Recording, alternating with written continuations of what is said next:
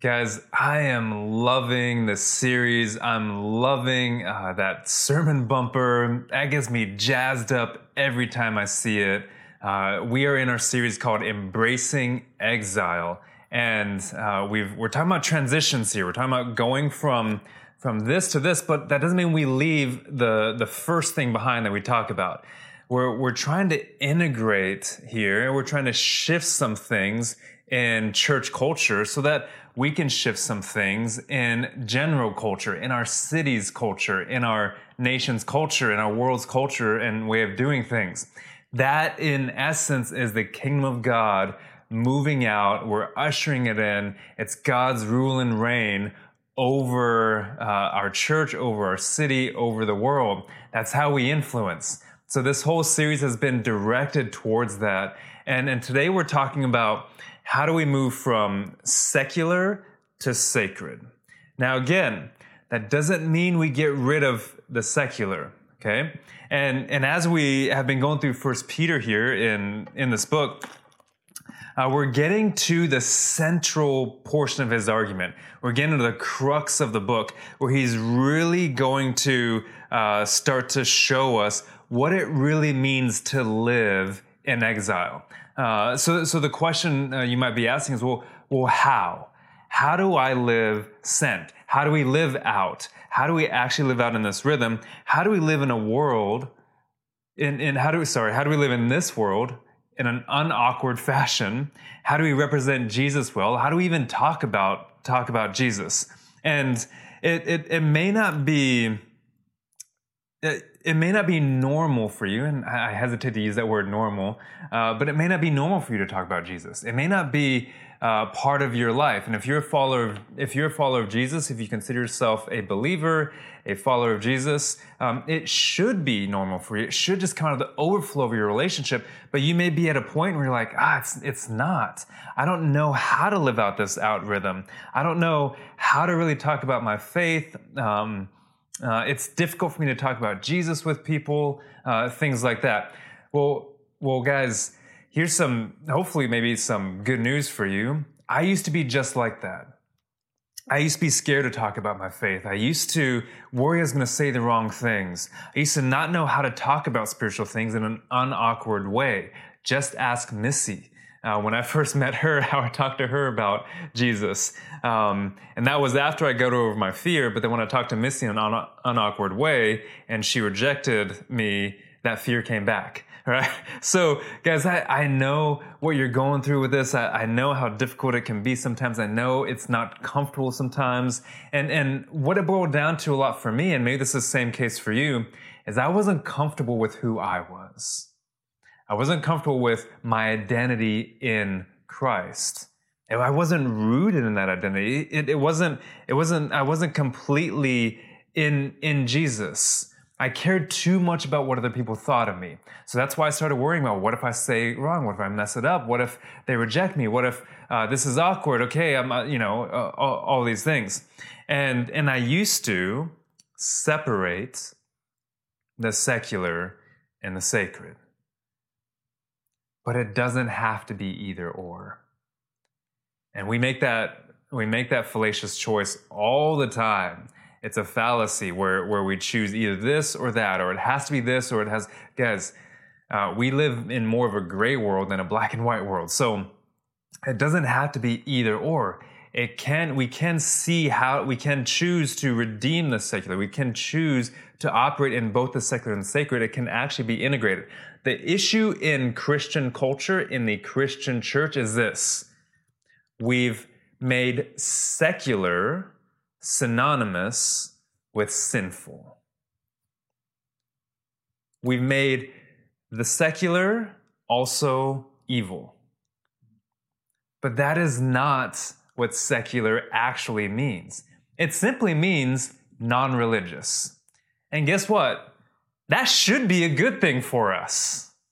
Because how often do you say, or do you hear somebody say about, about uh, the Christian faith, it's not a religion, it's a relationship, right? And and we agree with that. When Jesus came on the scene, when he when he um, takes on flesh and comes to rescue the world, he's not starting a new religion. His goal was never to start the Christian religion.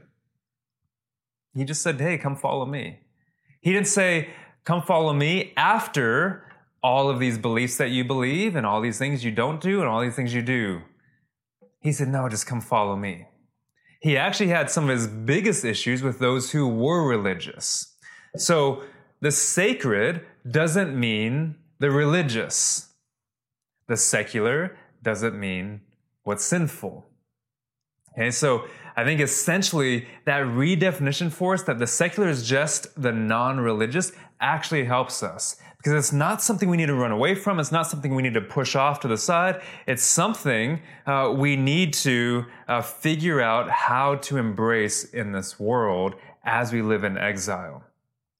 And so the question is how do we move from secular to sacred? How do we reframe? How do we redefine? How do we re envision uh, what it means to have those two things integrated? I mean, isn't this the business of Jesus? Isn't this what he does? He reconciles all things. And you're like, wait, wait a second. What, what, do you mean reconcile all things? Well, I mean, I'm just, that's just Colossians 1. It's Colossians 1, 15 through 20. Those f- six verses, in those six verses, Paul repeats five times Jesus is reconciling all things to himself. Jesus does this, all things. You remember way back in Genesis 1? He created this world and he said it was good. He created us, he said it was very good. He created all these things. Everything was tainted by sin, but we still have the image of God in us. And he's reconciling all people and all things to himself.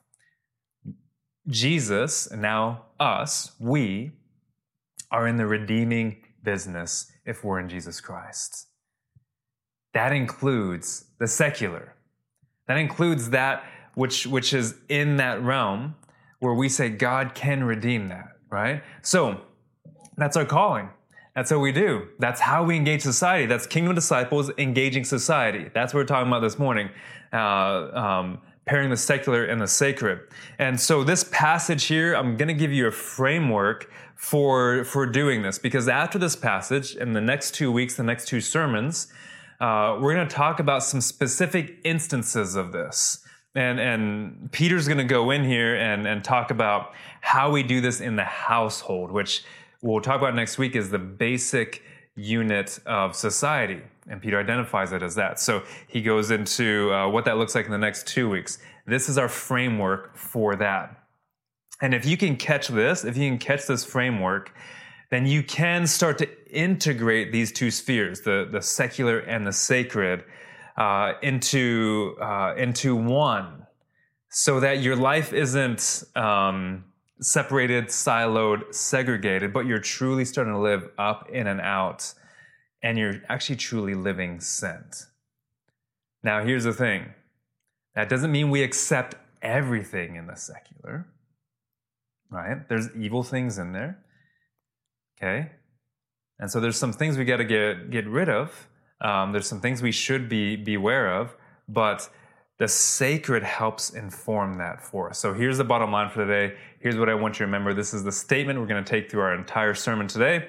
Uh, it's that it's this proper, and I made up a word. You can see it on the screen. Proper bewareness of the secular is proportionate to potent awareness of the sacred. Proper bewareness of the secular is proportionate to potent awareness of the sacred. Okay, what I mean by that is this. Guys, we, we should, if you're a follower of Jesus today, you should be aware of some things in the secular realm. You should be you should be aware of, because that's going to include some evil things. We should be aware of that. But if we focus on being aware of the sacred, that's going to inform a proper bewareness in the secular. Because here's the thing sometimes we completely isolate ourselves. We can't, we can't be that. We can't, we can't affect society if we have complete isolation. Sometimes we completely assimilate ourselves. Well, we can't stand out from society and affect society if we do that.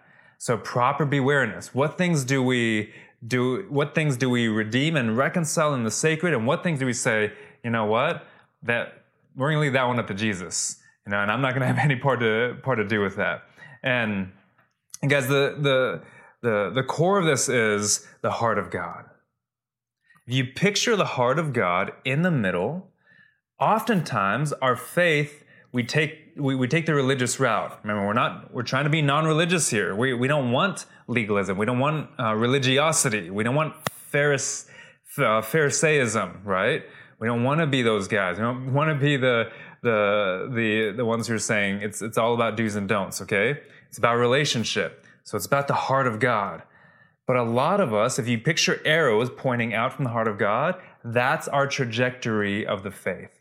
That's how we think it is to follow Jesus because we're looking at the boundary line. And you say, well, I don't go away from the heart of, heart of God. I don't want that. I want to go into it. Okay, just follow me. Um, because we created a boundary line and it says, okay, how far can I go in this? How far is too far in physical interaction with my boyfriend, girlfriend? How much can I uh, go to the cent on my tithes and offerings? Um, you know, if I if if I what's the minimum amount I can read my Bible and still um, learn about learn about God? That's going out. You're trying to find the boundary of what it is where you're still inside. What we want to do is rotate those arrows in and go into the heart of God. Because when the heart of God is our concern, it's not that the boundary disappears, but it's irrelevant. It doesn't matter because we're closing in on the heart of God. So we want a proper awareness, but we need a potent awareness of God in every sphere of our lives. So here in in uh, chapter two, verse eleven, he says, "Beloved, I urge you as." Sojourners and exiles to abstain from the passions of the flesh which wage war against your soul. So there's two lifestyles here. The first one is one that is focused on the passions of the flesh. Back in verse 17 in chapter 1, Peter says this is a futile way of living. It's futile. It's useless. He says that life is. Those ways are useless. And, and again, don't think of the secular life don't think of the secular as this life. Okay? Uh, secular doesn't mean this type of life, but this life is often found in the secular sphere. Okay? But but again, don't conflate those two. Don't don't don't necessarily make them the same. They're not synonymous. Okay? The second one is he says in verse 12, keep your conduct among the Gentiles honorable, so that when they speak of you as evildoers, they may see your good deeds and glorify God on the day of visitation. And so there's a good way of living. There's an honorable way. There's there's there's a way to to live sacredly, and that's and that's verse 12 here. Guys, just to be clear here again, there are good things in culture. There are good things in society. There's good things in the kingdom of God. Uh, just just take our philosophy as a church, our philosophy of city engagement.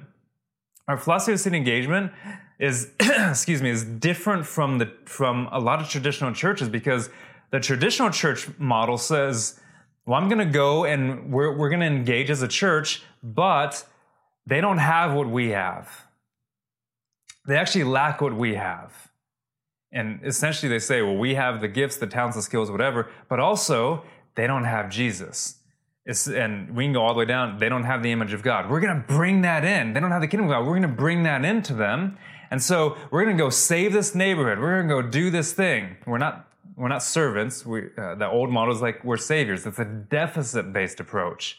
It's, it doesn't it doesn't create collaboration. It says we're going to do our own thing over here, and we're gonna um, we're gonna do everything for your benefit.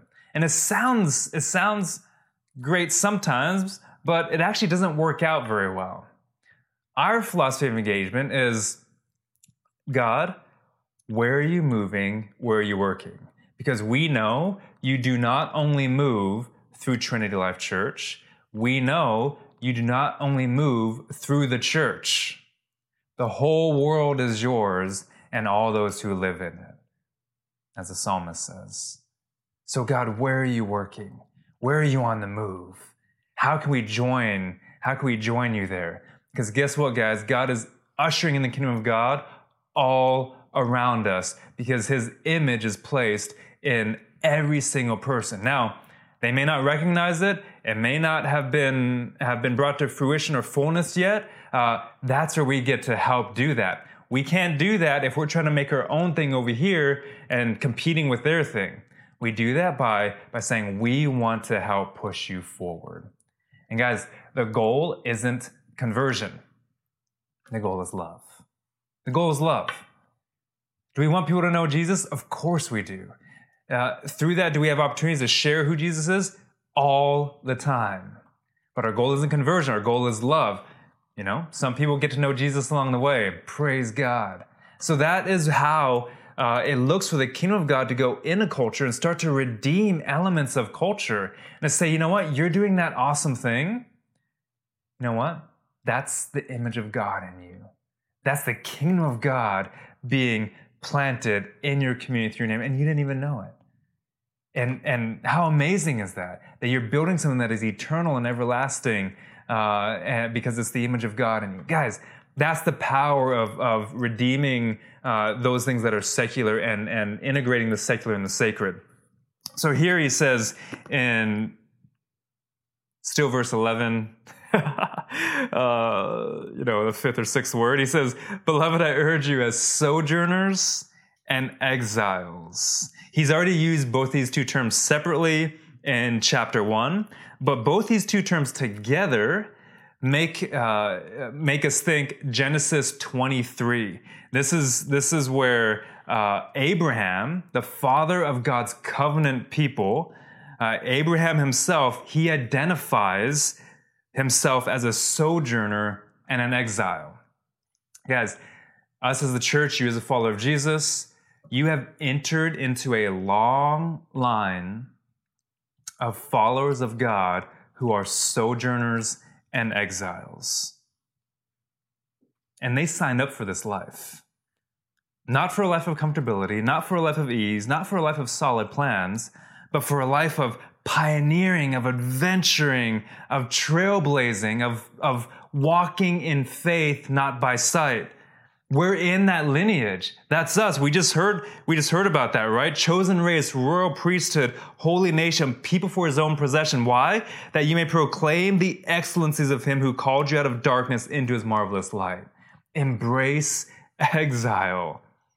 Jesus lived this life. And guess what? John 15 says, You are not greater than your master.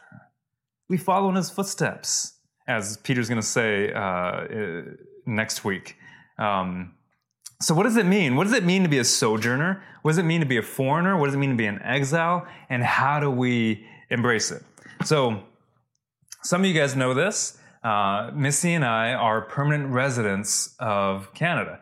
Before then, we were on temporary visas, and and now we're on permanent residence. So, it, essentially, like we said a few weeks ago, we we have embraced exile. We've embraced the mission of God, embraced exile, in in uh, coming to Toronto to live on mission.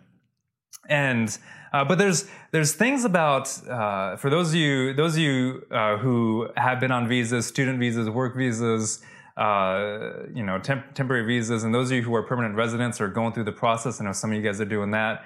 Um, uh, you can resonate with with us on this because uh, there's as a foreigner and it seems weird for me to say that, but as a as a foreigner uh, to Canada, I can't fully participate in some customs and practices of the new culture. That is just the way it is for people transitioning from one culture to another. You can't fully engage and fully practice. Here's an example uh, ice skating, or should, should I say skating? I got corrected on that uh, in my first couple of years here. Uh, there's no other skating. It's just skating. Um, you don't distinguish between ice skating and roller skating. And is there other skating? Skateboarding? I don't. I don't know. Um, so that that's that's one thing, or, or, hockey culture, right? And some of you guys who are who are Canadians, born and raised here, you're like, oh, well, I'm not that much into those things either. But for those who come uh, out of from who, those who come from a different country, uh, like some of us have to learn how to skate because we didn't have we didn't have that growing up, or we didn't do that growing up. And so take take for example, Missy and I, she didn't she didn't know how to skate. So I, I grew up I grew up skating here and there. So um, I was fine moving here, uh, but Missy didn't. So we had to take lessons to do it. And guess what, guys? When we and I took lessons with her, uh, immediately they put me in like the advanced class because they're like, you don't belong with her.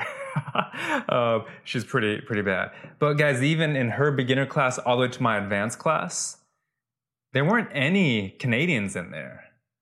It was all immigrants. It was all people trying to participate in this in this in this uh, new custom, but all struggling, all struggling with it. So that's that's one example. Even as a PR, as a permanent resident, there's certain things that we just can't do. Can't vote, can't serve in the military. Now, there's exceptions for for the military, but you got to go through all these like, uh, yeah, all, all, these things. But but we can't vote because uh, we're not citizens. Um, uh, like even cultural TV shows. Like I, I remember being around a group of people and they were talking about corner gas one time and laughing and having fun with it, but I couldn't fully participate because uh, I, I had no idea what they were talking about. So when then when they told me, I went to try to watch it and catch up on it, and I thought, okay, I have no idea what they're talking about. Like it is just one of those things that somebody watched grow that people watched growing up, and I couldn't fully participate in in in it um, or kids' TV shows growing up, things like that. And then there's some things that I just choose not to participate in. Like, I'm not going to say Mazda. I'm going to say Mazda. I'm not going to say pasta. I'm going to say pasta. Uh, and I don't care what brand of ketchup chips there are, I'm not going to like them. I'm just not. I've tried all of them, or a lot of them. Uh, and I like ketchup and I love chips they just don't go together for me. So I choose not to participate in that. Uh, also, I'm always going to use the preposition and say, I'm done with my homework, not I'm done my homework. That is a particular Canadian English thing. Uh, I'm always going to just add that extra preposition uh, in there. Um, but there are certain things that I choose to adopt that I didn't have to, but I chose to. Like, I'm 100% Raptors, I'm 100% Blue Jays, 100% uh, Leafs, 100% TFC. If an NFL team was started in Toronto, I would be 100% that team. And I would leave leave my old team. There's there's some things that I'm just going to choose to do. Like uh, so, and that's just an example. So, like this, guys, when he talks about sojourners, exiles, uh, we're like we're on temporary visas we're or permanent residents um, in this world and so we're to abstain from certain things and we can choose that. That's your bewareness of this of the secular. And there's some things that we're gonna adopt. That's your that's your awareness right? So we want to we want to put those things two together those two things together because that's the framework we're moving forward in because we want to live honorably. You know, if eating ketchup chips um, caused me to live dishonorably to, to you as a Canadian, um, I would eat ketchup chips. And don't say, just because I said that, don't say it is, because uh, I know it's not. Uh, but, uh, but there's other things like I thought, and, and I still believe this, I'm going to be for my city sports teams, whether they are horrible or whether they're good. And you know the past eight years, uh, we've actually had some really good runs. Uh, I think it just started when I moved here. So you're welcome, Canada. Um, and and so uh, I mean, it's I I just like push for the entire fan base on my shoulders Missy and I did. No, I'm just uh, just messing with you guys. Um, but it's been an awesome time in sports. So, um, and and that I thought, you know what? I want to live honorably among among uh, Toronto. So I'm going to adopt those teams. That was a conscious decision to do that. So it is it is uh, uh, trying to integrate these things, the, the awareness and the, and the awareness. And then verse 12, he says, again, keep your conduct pure, or sorry, conduct among the Gentiles honorable. Because back in 117, uh, you have here this keeping your conduct before God. Well, here, Peter switches it a little bit and says, okay, yes, back in chapter 1, before God. Now it's before others. Because we have a responsibility as followers of Jesus, as the church of Christ, the church of God, to represent Him well in society. And Peter knows that sometimes the secular, the sacred overlap, but because the where the rubber meets the road is is when our sacred values conflict with secular values. You might be asking, well, how, how do I know? How do I know when that happens? Well, if it's sin, that's easy, or, or should be easy. You have the Holy Spirit who dwells inside you, if you're a follower of Jesus, so that's a pretty easy one. You know what's sin, you know what's not, you know what's, what's, what's beneficial for your relationship with God and what is detrimental to it. I don't really have to tell you that. Um, you feel it, right? You, you know it. Uh, there's the Spirit is working, working in you. Unfortunately, uh, most of the world operates in gray, not black and white. Uh, and this is where Paul's rule of thumb in 1 Corinthians comes into play. Uh, all things are permissible, but um, let's focus on what's beneficial. What is beneficial for the kingdom of God? What is beneficial for representing Christ well? What is beneficial for the common good? Okay, uh, and and here's some things I've been talking to my girls about because we've we've talked about this recently, and trying to just help them un- understand this. And and I said, well, how about you guys ask yourself this? Um, basically, would you choose to watch that thing if Jesus was watching it with you on the couch? Would you choose to click on that website if Jesus was was sitting next to you at the computer? Would you choose to linger on that social media photo in your Instagram feed if you were looking at your feed with Jesus? Would you choose to um, yell at your spouse at that time in that way if Jesus was in the house? Because that is an awareness of the sacred. That's not a, oh no, Jesus is around and he sees me when I'm sleeping and he knows when I'm, I'm awake. Wait, that's Santa Claus.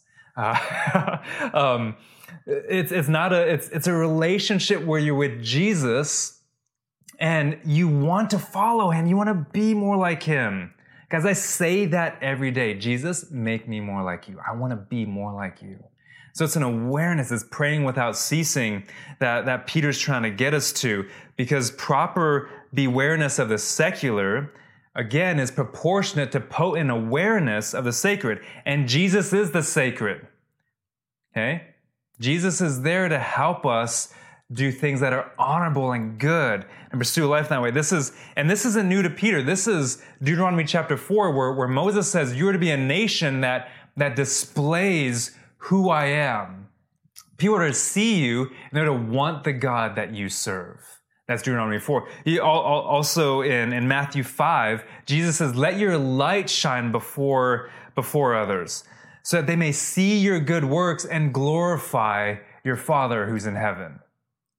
Also, James talks about this. He says, Who's wise and understanding in James uh, chapter 3 here, chapter 3, verse where are we at? Verse 13. By his good conduct, let him show his works in the meekness of wisdom. So Peter is isn't uh, this isn't uh, an aberrant principle. This is this is the entire scriptures, and we're to live in a way uh, that reflects uh, the this awareness of the sacred. But how? Well, he says, um, in in this culture, he's going to give some principles for this in verses thirteen through seventeen. He says, "Be subject for the Lord's sake." To every human institution, whether it be to, to the emperor or, or to the emperor as supreme, or to governors as sent by him to punish those who do evil, to praise those who do good. Verse 15 For this is the will of God, that by doing good you should put to silence the ignorance of foolish people. 16 Live as people who are free, not using your freedom as a cover up for evil, but living as servants of God. Honor everyone, love the brotherhood, fear God, honor the emperor. So Peter gives these principles for the culture. And so let, us let's, let's talk about this for a second because Peter's talking to to Jews here who are oppressed by the government. Now it's a mix of Jews and Gentiles, but um, uh, uh, he's he's talking to to people who are oppressed by the government, who are now followers of Jesus, who are also socially ostracized by some of their own people, and who live chiefly among the, the secular, among the Gentiles, among um, some evil uh, as well. And he's, and, and get this, guys, Peter, Peter, the apostle Peter is telling them to be subject for the Lord's sake to every human institution. Guys, this is the same Peter who, when the human institution and the authorities came to arrest Jesus, he cut off, he took a sword and cut off a guy's ear. And I I don't know. I'm pretty sure he meant to cut off more than that. So this is the same, this is the same guy. This is the same guy in Acts chapter 10 and Acts chapter 15 and in Galatians 2 who just didn't understand how Gentiles fit into the plan uh, of the Messiah for God's chosen people and the and and the Jews. The same guy who had issues with that, who didn't understand that. So here's the thing: he's not being a hypocrite here. He's just more aware of the sacred and the secular.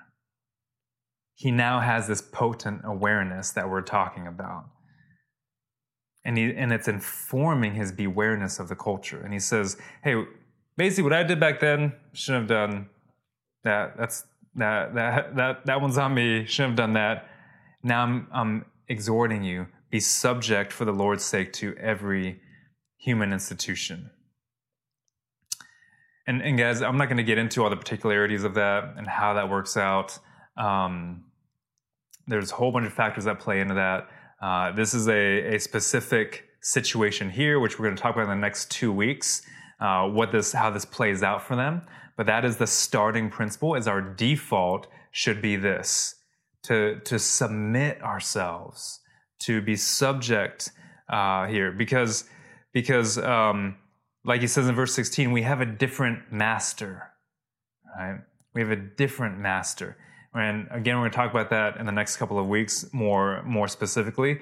But let's focus on one thing here. He says, he says here, uh, to do good in verse 15. He says, For this is the will of God, that by doing good, you put to silence the ignorance of foolish people.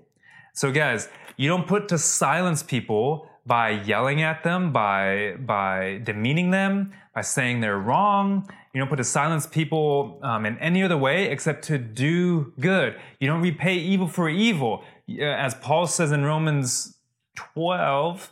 You overcome evil with good. And then Peter picks up on this and and and he says doing good. And this this verb for doing good in the Greek, it doesn't refer, it doesn't have a connotation of just private Christian acts of kindness where I'm gonna do good over here and and I'm just gonna live my life for Jesus over here. No, this has a connotation of public acts of service, of of bigger things than than just than just private acts of of kindness. And and uh, so when when he talks about this here, it's it's more of something that says, okay, you need to go beyond what's expected. You have to go beyond what's expected in a given situation, and people will see this, and and uh, they'll want who our God is. And he uses the same verb when he talks about citizens to authority, when he talks about uh, children and parents, uh, when he talks about uh, sorry, not children and parents, um, servants and masters, when he talks about husbands and wives, and when he talks about those who are persecuted for their faith to the persecutor. So he talks to, to victims of persecution to the persecutor. He uses this verb all, and that's all in this book moving forward. This verb that says, this isn't just about you individually. This is about the kingdom of God corporately, the body of Christ corporately, and we're to represent him well. So it doesn't just have a relational impact, it actually has a societal impact. Kingdom disciples engaging society, and out of that arises the people of God, the church. That's what we're supposed to do. That's who we're supposed to be. And we're going to talk about what that looks like in the in the next couple weeks. I know I keep on saying that, but an example of this, guys, is the New Common. That's what we do in the New Common, and and uh, and and the New Common is is to um, help us engage society, empower our church, to empower our city, to empower our communities. And guys, guess what? We are multiplying the New Common. We've multiplied the New Common. We're here in St. Jamestown. We have also multiplied it in the Lawrence Heights. And, and where the R3s are gathering, they're going to start multiplying it out even more. Guys, where, where Adam and Emily are, and, and Mount Dennis and Mount Denise, uh, Mont, Mont Denis, however you say it, where, where they are, um, they're on the verge. They're on the verge of multiplying the new common there. Guys, it's happening. We are affecting our city. We're living out. You guys are a part of that. We're all doing that together. We're all living on mission together. Guys, we can have said this before. Remember? We put in the special forces. We had the big, we had the individual. Now we're doing this as a group in the in the in the smaller groups in the special forces category. And we are going out in the new common philosophy, idea, uh, uh, engagement is multiplying. And it's exciting, guys. There's so much cool vision that's happening there. We want to tell stories. We want to tell the stories of the people out there. We want to tell the stories of the community. All that is coming. The New Common has had um, a, a, a, revisioning and a reimagining of what God wants and what we could be. And it's super exciting. More to come on that. Um, as we figure it out, that's pretty much all I have right now. But as we go forward and figure it out, you'll see it because we're all a part of it. And guys, this is the same message, this do good, this, this affect society that God gave to who? The exiles way back in Jeremiah chapter 29, verse 7. He said, Seek the welfare of the city where I've sent you into exile and pray to the Lord on its behalf. For in its welfare, you'll find your welfare, the sacred and the secular. Awareness of the, of the sacred leads to proper awareness of, of the secular. Like I said before, this means we can't live in seclusion. We can't be separate from society, but it also means we can't assimilate into society. We have to be something else. We have to be something more. We're actually part of moving the secular into the sacred. We're part of changing the secular and making it sacred. Guys, that's Colossians 1. That's reconciling all things. Oh my gosh, it's so amazing. So much to, to come on here. Last verse honor everyone, love the brotherhood, fear God, honor the emperor. These statements are uh, pre- present a holistic view of engagement, of awareness. Because you, uh, look, look at this. So where, where we're at, where we at. Honor everyone. This is uh, this your social sphere of life. Love the brotherhood. That's your ecclesial sphere, your, your church sphere, right? Your community. Fear God. That's spiritual. That's your spiritual sphere. Honor the emperor. That's that's a political sphere, which which you may not know about politics to be involved, but we all live in a political environment. So it's it's very holistic here. It's secular and it's sacred because there's there's all yeah there's all of these here. So when jesus submitted himself for us and to us in a lot of ways when he submitted himself to the father's plan he submitted all of himself when he came into the world. He didn't leave one of these spheres behind. He submitted all of himself to to die on a cross for us that we would be a part of redeeming with Him. As your salvation isn't just about saving you from hell, it isn't just about your uh, forgiveness of your sins. Those are just the starting points. There's so much more out there that God wants you to do with your salvation. Paul says, work it out with fear and trembling. Right, we are to work it out. We, we are to uh, engage society. We're to redeem it. We're to create culture. There's so many things I could say about, about that. And this means if you are to follow Jesus, you have to submit all of yourself. You can't just submit in the spiritual sphere, but not the social sphere. And many of us do that. Oh, I talk about Jesus here, but I, I don't bring Jesus into my social sphere. I don't bring Jesus into my work sphere.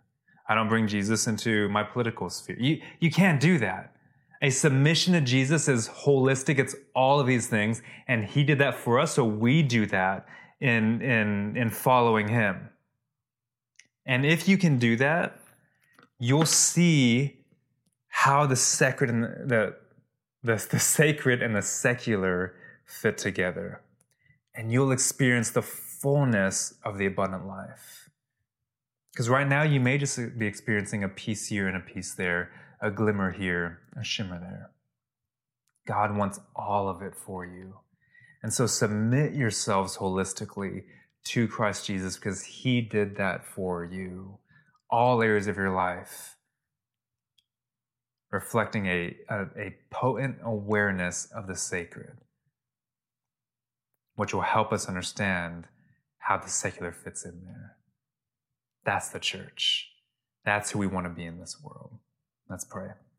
Jesus, thank you for your word. Thank you for uh, just how it forms us and shapes us. Just continue to make us more like you, to affect this world, to engage society, to bring others to you, to show your, your love and your light. We love you, Jesus. Pray this in your name. Amen.